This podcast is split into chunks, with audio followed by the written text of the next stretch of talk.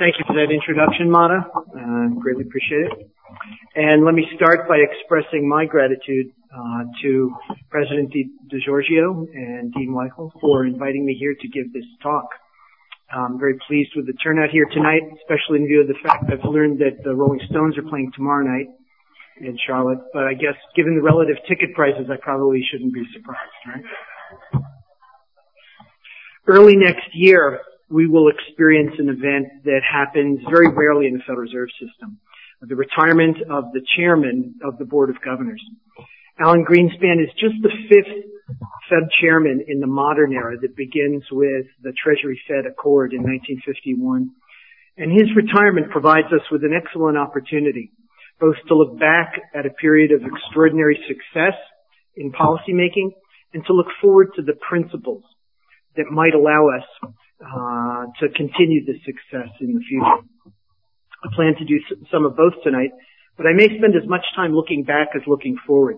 Not because I'm particularly nostalgic for the 1990s, but because I think it's important for us to understand the nature of our policy successes in order to draw the right lessons uh, to guide our future thinking about policy. As always, the views expressed are my own and not, do not necessarily represent the views of my colleagues in the Federal Reserve System, particularly the chairman. First and foremost, the success of monetary policy. How do we measure that? The success of monetary policy in the Greenspan era is evident in the behavior of inflation. And the stability of inflation is our primary responsibility as a central bank. While under Greenspan's predecessor, Chairman Paul Volcker, the Fed brought inflation down from double digit levels, uh, the period since 1987, when the chairman took office, has seen inflation fall from an average of over 4.5% per year in the late 1980s to about 2.5%, near 2% in recent years as measured by the CPI. Perhaps just as important, inflation and inflation expectations, expectations about future inflation have become more stable since then as well. Declining inflation does not seem to have come at the cost of slower growth or higher unemployment.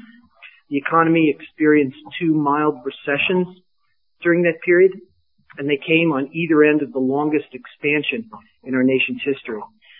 Moreover, this has been a period during which there have been a number of real and financial shocks that might have been expected to derail economic growth. In fact, real economic growth seems to have been substantially less variable since the 1980s, a development that several writers, including former Fed Governor Ben Bernanke, have termed the Great Moderation. Of course, not all this bountiful good fortune is attributable to good monetary policy.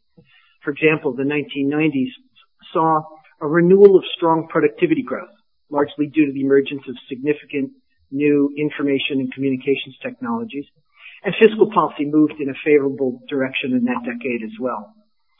But monetary policy has certainly played an important role, and Chairman Greenspan's leadership of the Fed during this period has been widely, and in my view justifiably praised for contributing to superior economic performance. Together with the praise, a fair amount of recent comment has focused on the reasons for this success.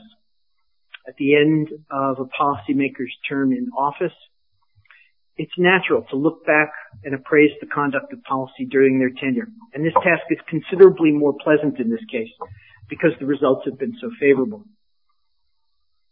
One distinguishing characteristic of Fed policy under Chairman Greenspan that has been identified by some observers is flexibility, which they describe as a practical approach to policy that is not excessively tied to any one doctrine or any narrowly prescriptive approach to the conduct of policy.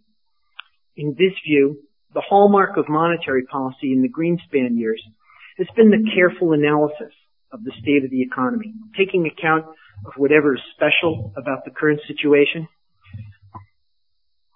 and then choosing an action that's appropriate for that situation. These observers see the flexibility of the Greenspan Fed as contrasting with an adherence to a monetary policy rule. That word rule is very important here. Or adoption of a numerical inflation target for performance. Now, this observation by these commentators calls to mind the economics literature uh, that's referred to by the phrase rules versus discretion in policymaking. This line of research was recognized by the award of last year's Nobel Prize in Economics to Professors Finn Kydland and Edward Prescott. In the late 1970s, they demonstrated that a central bank that sets policy on a discretionary basis each meeting, focusing solely on current and prospective economic conditions, generally will not deliver the best possible policy. In particular, they showed that a central bank taking such a discretionary approach will be tempted at times to ease policy to boost employment and output despite the risk of higher inflation. The anticipation that policymakers will behave this way in the future will drive up current inflation. The general problem here is that the behavior of market participants today depends crucially on how they expect the central bank to set policy in the future.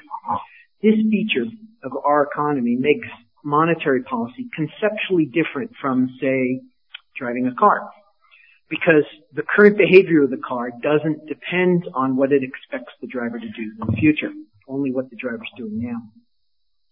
Professors Kydland and Prescott showed that as a result of this feature of the, economy, the policymaker would do better if they could commit to a pattern of behavior that avoids the temptation to ease policy at the expense of inflation. That is, by choosing now how they will conduct policy in the future and convincing market participants that they will do so, policymakers can improve on the results of choosing policy on a period by period basis. To put it more concretely, central bank can achieve better outcomes today by convincing markets that they will avoid inflationary temptations in the future. And this is why central banks have come to focus so heavily on inflation expectations and to react so strongly when those expectations seem in danger of becoming unstable. To achieve superior outcomes, however, the central bank's promise has to be believable. That is to say, it has to be credible. One way to do so, to make their promise credible, is for the central bank to explicitly commit to a formula that determines the target level of the federal funds rate as an arithmetic function of a few macroeconomic variables such as inflation and unemployment. The now famous Taylor rule, at least it's famous in central banking circles, um, which makes the policy interest rate a linear function of the, output gap, the gap between actual output and potential output, and the deviation of inflation from a target rate of inflation. That Taylor rule is one such simple arithmetic uh, formula. And if you choose the parameters wisely and commit to that and follow through, you can stabilize inflation. But the benefits of policy credibility can be achieved without a mechanical arithmetical formula, as long as the central bank adheres to a consistent, predictable pattern of behavior that the public understands. The term rules, I told you to pay attention to that, before, that word before. The term rules, in the sense used by professors Kydland and Prescott in their work, is best understood in this broader sense of a consistent, well understood pattern of policymaking. Arithmetic rules, little linear functions, are one way to achieve that, but not the only way. What is essential is a consistent pattern of behavior the public understands and believes will actually describe the central bank's future behavior. Clearly, if the central bank wants the public to continue to believe that it will stick to a pattern of behavior in the future, it must actually follow through on that behavior as events unfold. This idea of following through is the key to the true distinction between a discretionary policy and a, what I'll call a rule-like policymaker having worked to guide the public's expectations about future policy, a rule-like policymaker sees actions that would disappoint those expectations as undesirable and to be avoided. That is, a rule-like policymaker seeks to preserve its reputation as reflected in the public's expectations. In contrast, a discretionary policymaker focuses solely on current and future economic conditions and ignores previous expectations of market participants concerning the policymaker's current behavior to identify discretionary policy setting in the Kydland and Prescott sense as the hallmark of the Federal Reserve under Chairman Greenspan is, in my view, to seriously misconstrue the historical record. It is true that Greenspan has voiced doubts about the desirability of conducting policy according to, quote, and I'm quoting Chairman Greenspan here, the prescriptions of a formal policy rule, unquote. But in that statement, he was clearly referring to the arithmetic rules of the type I described earlier, which represent only one of many, many representations of commitment. The Federal Reserve has worked hard over the years to shape the public's expectations regarding the conduct of monetary policy. Central to those efforts has been the pursuit of what many call credibility. I used that word earlier. That is to say, a reputation for pursuing low and stable inflation. And to my mind, building monetary policy credibility has been the true hallmark of the Federal Reserve under Chairman Greenspan's leadership. The Fed's credibility has been built through a number of channels. First, of course, has been the actual behavior of inflation. Having brought down inflation to a low and steady rate over the last two and a half decades, people expect us to keep it there. Equally important, the Fed has responded forcefully when signs emerge that the public's faith in our commitment may be slipping. In the famous episode of 1994, for example, interest rates on long-term bonds rose markedly, indicating that inflation expectations were rising. The Fed responded preemptively by raising the federal funds rate target in seven steps from 3% to 6%, even though inflation itself had not yet begun to rise. A discretionary policymaker, in the sense I've used that term, would have been less likely to raise, rates preemptively. Communication is another important tool in building and maintaining credibility. In the early 1990s, the Fed's monetary policy reports to Congress, we submit these twice a year, and public statements by Chairman Greenspan and other Fed officials repeatedly emphasized the importance of reducing inflation and keeping it low. More broadly, during Greenspan's tenure, the Fed has become far more transparent about its policy actions. First, by, by actually taking the step of announcing its federal funds rate target decisions immediately after making them, beginning in 1994, and then by gradually expanding the substantive content of the statement that accompanies those announcements. Recent statements have gone further and have provided further information regarding likely actions at upcoming meetings. Together with statements by FOMC participants in the public, statements like this, these moves towards greater transparency serve to enhance the public's understanding of how the Fed's likely to respond to economic conditions as they unfold over time. In other words, to help the public form expectations that are consistent with our intended future behavior.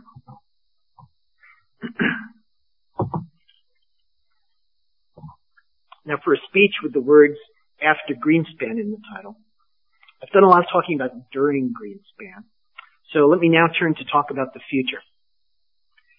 At the outset, I noted that the Fed's success in bringing inflation down during Chairman Greenspan's tenure to the point where we can be said to have achieved price stability, uh, a situation in which core inflation and inflation expectations are low and stable. I want to spend the, rest of my time discussing some of the consequences of price stability. To facilitate the discussion here today, I'd like to ask you to suppose that the Fed continues its recent success in maintaining stable inflation expectations on the part of the public. I believe we will continue to be successful, and I have in a speech earlier this year expressed my belief that adopting an explicit numerical inflation target would be helpful in this regard. But for the purposes of our discussion here today, I want us to take as a premise that inflation and expected inflation remain low and steady and ask how should we, the Federal Reserve, conduct interest rate policy in such a world? And that's going to be my interpretation of the after Greenspan world. Now first, let me remind you, conceptual point here, that any interest rate, uh, and I'm thinking here particularly of interest rate on government securities, whether it's an overnight rate uh, that the FOMC essentially sets, or the yield on a long-term treasury bond, can be broken up into three parts. One is simply compensation for expected changes in the purchasing power of money. Uh, expected inflation, in other words. Second part is a premium to compensate lenders for the risk that inflation might turn out differently than expected. The remainder is what finance economists and economists more broadly call the real interest rate. It's essentially an inflation adjusted risk-free rate of return, a rate of return stated in the units of real resources over time. Now, I'll explain this a little more in a bit. Now, if the public is convinced that the central bank will not allow inflation to move persistently outside of some low target range, then expected inflation will not move around much. And the inflation compensation that financial markets build in to longer term interest rates, that won't fluctuate much either. Moreover, inflation risk premiums won't fluctuate much either, since inflation is low and steady. Now in the past, the Fed has often had to raise the Fed funds rate in response to rising inflation or rising inflation expectations. And at times the Feds raised rates preemptively when long-term interest rates indicated rising expectations, inflation expectations, as in 1994, even if actual inflation itself was stable. But neither of these triggers would occur in the world that I'm asking you to imagine where inflation and expected inflation remain low and stable. Does this mean the Fed would never have to change interest rates if inflation was fully stabilized? And the answer is an emphatic no. I'm going to explain why right now. The reason stems from the fact that with a stable expected inflation, nominal interest rates move one for one with real interest rates. Expected inflation, got little risk premium, the real rate add up to nominal rates. When nominal rates go up, that means it's an increase in the real rate with expected inflation and that inflation risk premium constant. It also stems from the fact that real interest rates need to fluctuate in a healthy, well-functioning economy. Let me explain this a little bit. A real interest rate, as I stated earlier, is a rate of return expressed in units of real resources. In other words, it represents the amount of real goods and services that you have to give up in the future, say a year from now, in addition to repayment of principal, of course, in order to obtain a given quantity of goods and services today. So for example, uh, 2% real interest rate means you have to give up 2% more goods and services a year from now in order to give up, to get a given unit of real resources today. In a market economy, relative prices of all sorts generally fluctuate in response to shifts in, in, supply and demand. For example, when the demand for crude oil grows relative to supply, as we've seen over the last couple of years, the price of oil needs to increase relative to the prices of other goods and services in order to reflect the increased scarcity of oil. Similarly, the price, the relative price of current and future resources should fluctuate in response to shocks that affect the demand for and supply of current resources relative to future resources. I'll come back to this. I'll use this idea as we go forward. So I'm going to illustrate this with, I'm going to start with an example, you might say ripped from today's headlines. Two successive hurricanes have caused devastation and really heartbreaking losses in the central Gulf Coast region in the last two months. In economic terms, a natural disaster that destroys or damages residential and business capital represents a temporary disruption to productive capacity. Fewer goods and services are available for current consumption and investment. Setting aside for the moment energy price increases, I'll come back to them. History shows that our economy rebounds pretty strongly from hurricane damage and other events of that sort. After several quarters of rebuilding, our productive capacity should be about where it otherwise would have been. So a disaster like this makes current resources scarcer relative to future resources, at least scarcer than they were.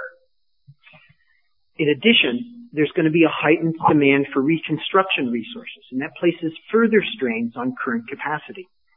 So for both reasons, you would expect the real interest rate on this account to be, if anything, higher than it otherwise would be in the short run in order to reflect the relative scarcity of current resources relative to future resources and to help adjust demand to the disaster-induced reduction in current capacity. Now the only, the only caveat to this um, little story I've told is the possibility of an offsetting reduction in demand. So the question is, what would cause such a demand effect? A catastrophic event can certainly affect the public's mood. We saw that after 9-11 and we saw that in other instances as well. And the public's mood, for example, sometimes captured by consumer confidence indexes, these telephone surveys people do. But consumers and producers can also be expected to understand from the history of such events that the disturbance to economic activity is likely to be relatively short-lived. With that understanding, and the prospects for rising output and income in the not too distant future, there's little reason to expect a significant reduction in the current demand for resources by households and firms. And indeed, that's what we've been seeing in the aftermath of these hurricanes in the last month or two. To take another example uh, from today's headlines, and one which I've already referred,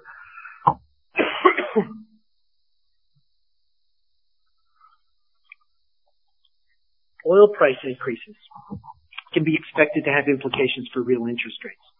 Many economists are fond of noting that oil price increases act like a tax on the production and consumption of oil-related products.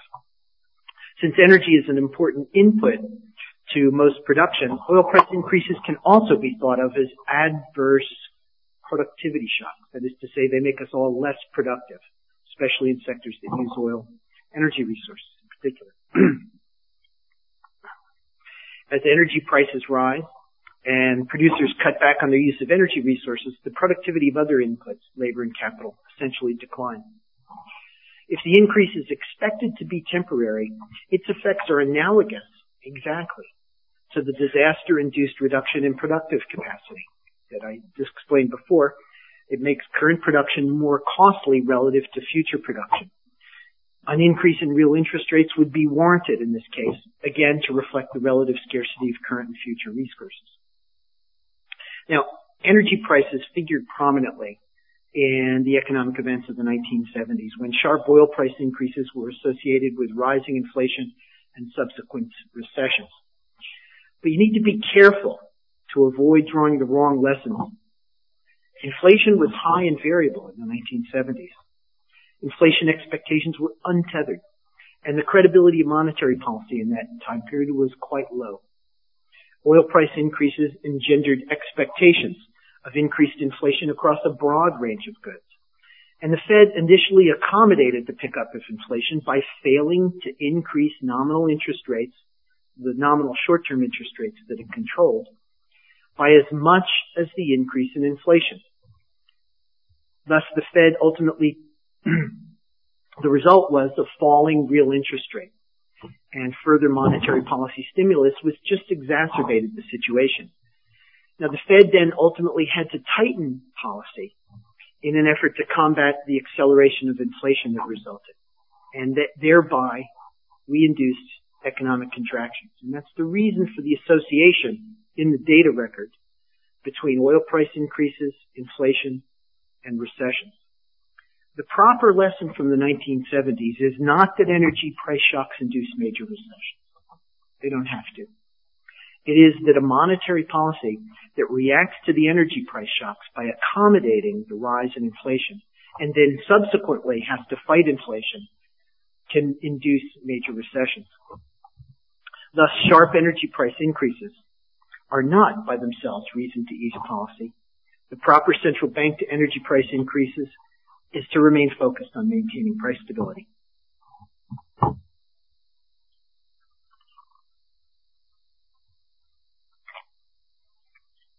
Productivity trends seldom make the headlines, so I'm not ripping this one from a headline.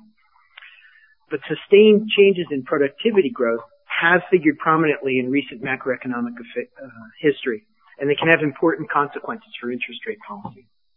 The U.S. economy experienced a productivity slowdown from the mid-1970s through the early 1990s. Growth in output per worker hour went from about 2.5% per year before 1974 down to about 1.5%. In the mid-1990s, productivity growth accelerated back to about 2.5%. Most observers link the increase in productivity growth in the late 1990s to advances in information and communications technology when a sustained increase in productivity comes to be rec- widely recognized by households and firms, the effect is to increase the demand for current resources relative to supply. So let's think this through. because gains in labor productivity ultimately show up in real income.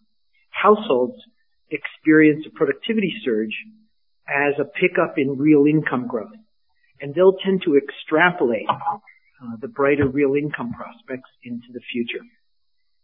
Higher corporate profits will raise equity values as well, further boosting consumers' real wealth. Households are going to try and spend some of that anticipated income gains in the present. On the business side, the pickup in productivity growth usually implies stronger returns to installing productive capacity, providing a boost to business investment spending. If real rates don't change, a step up in productivity growth would raise current demand by more than it raised current supply. And thus, real interest rates have to rise in that situation. Forces exactly like these uh, put upward pressure on interest rates in the late 1990s. Now, the three examples I've provided for you here tonight have all required real interest rates to rise. And I don't want you to think I'm biased in favor of rising interest rates, although I know most people think of central bankers that way. For an example in which interest, real interest rates must fall, um, you can just run the productivity pickup in reverse. A sustained fall in productivity growth should lead to lower real interest rates. Everything else equal. I'll, I'll leave the uh, exercise for the reader. Another example of conditions that could indicate declining real interest rates is an independent fall in investment spending. Now this is different from my other examples because a change in investment spending reduces the demand for current resources rather than the supply. For example, the investment boom of the late 1990s came to an abrupt stop around 2000, especially in the telecommunications industry, where it became clear that the growth in installed capital stock, stock was outstripping the growth in demand for the industry services. The slowdown in capital spending in some sectors amounted to a reduction in the demand for current resources relative to supply, and thus warranted a reduction in real interest rates. The FOMC facilitated uh, this decline by cutting the federal funds rate sharply in 2001 from 6.5% to 2% ultimately. By considering a world of perfect and complete credibility, I hope to have convinced you that there's more to monetary policy than just responding to movements in inflation or to inflation scares or to quote emerging inflation pressures unquote. As important as doing so really is. Real shocks that alter the relative balance of current and future resource utilization will require appropriate adjustments to real interest rates over the time over time in a world of stable inflation expectations, the responsibility for facilitating these adjustments is going to fall to the central bank. Now, it's not too hard to find examples in the past when the Fed's response to shocks have been different from what I described here as appropriate. But it's important to remember that no past experience perfectly matches the hypothetical world I'm describing in which inflation expectations have been perfectly stabilized. So if you think the Fed is likely to build on its recent success and maintain low inflation and inflation expectations, and I do, then past history, drawn from times when credibility was lacking, will be a very poor guide to future economic performance. So I'm coming to the punchline here. What will interest rate policy look like in an after Greenspan world in which the Fed continues to build on its recent success at convincing the public of its commitment to price stability? Policy will less often be reacting to fluctuations in actual or expected inflations because these will occur less often and will more often be realigning real interest rates in response to changing economic fundamentals. The Fed will have to constantly monitor the state of the economy, understand the shocks that are affecting the economy's growth, and form an assessment of the appropriate implications for real interest rates. In other words, not that different from recent Fed policy. It's important to remember that even as our understanding of economics and the economy continues to improve, models, uh, the artificial economies we build to try and understand uh, our real economies, will never be perfect. Assessments of economic conditions and associated forecasts are always going to be subject to substantial uncertainty. This may be one reason why these rule-like policymaking uh, may never take the form of the simple arithmetic formulas uh, that are so handy for research purposes that I referred to before. Rather, both our understanding of the economy and our assessment of appropriate policy actions are likely to continue to evolve and be influenced by emerging data and trends. I should be clear, however, that moving towards such robust credibility will take continual vigilance, uh, central bankers' favorite word. Credibility regarding our general intentions is often less in question than how we will respond to various contingencies. Markets may have a firm idea that in general the Fed favors low inflation, but they may not be sure how we will react in every conceivable circumstance. Somewhat unique circumstances may arise in which market participants harbor some uncertainty about whether the Fed would be willing to tolerate a sustained increase in inflation. Financial market responses following Hurricane Katrina are a worrisome case in point. This means that the Fed's credibility, while quite strong now, might never be entirely unassailable. To preserve and build on the credibility we already enjoy, we will need to continue to respond to changing economic conditions in a way that confirms our commitment to low inflation. Key to this will be helping the public understand that we intend to respond to future conditions in a way that keeps inflation low and stable. Now, I've argued that the conduct of monetary policy under uh-huh. Chairman Alan Greenspan is best described as rule-like. One possible pitfall of rule-like behavior that relies on the central bank's desire to preserve its reputation is that reputations can be associated with individual leadership as opposed to the institution itself. You might ask, is the Federal Reserve in danger of losing its hard-won reputation with the upcoming change in leadership? As you might expect, I don't think so. I anticipate a stable transition with no sharp departure in the actual conduct of policy. And this stability should quickly become apparent to the public. This observation I just made in no way diminishes my assessment of and appreciation for the accomplishments of Chairman Greenspan. My confidence in the institutional con- continuity of, in the conduct of monetary policy rests in large part on what we have learned from Chairman Greenspan over the last 18 years about the theory and the practice of monetary policy. The lessons of the Greenspan era, lessons having to do with expectations and the importance of consistent behavior, are now widely understood both in the central banking and academic worlds. Academics may debate whether Greenspan era policy is an example of discretion or rules. But no one in that debate really argues that the Fed's recent success proves the virtue of pure, unconstrained discretion. That discretion must be tempered by constraints linked to expectations, reputation, and commitments is a lesson that I think has been widely learned. And that's what gives me great confidence in the continuity of monetary policy. Thank you very much.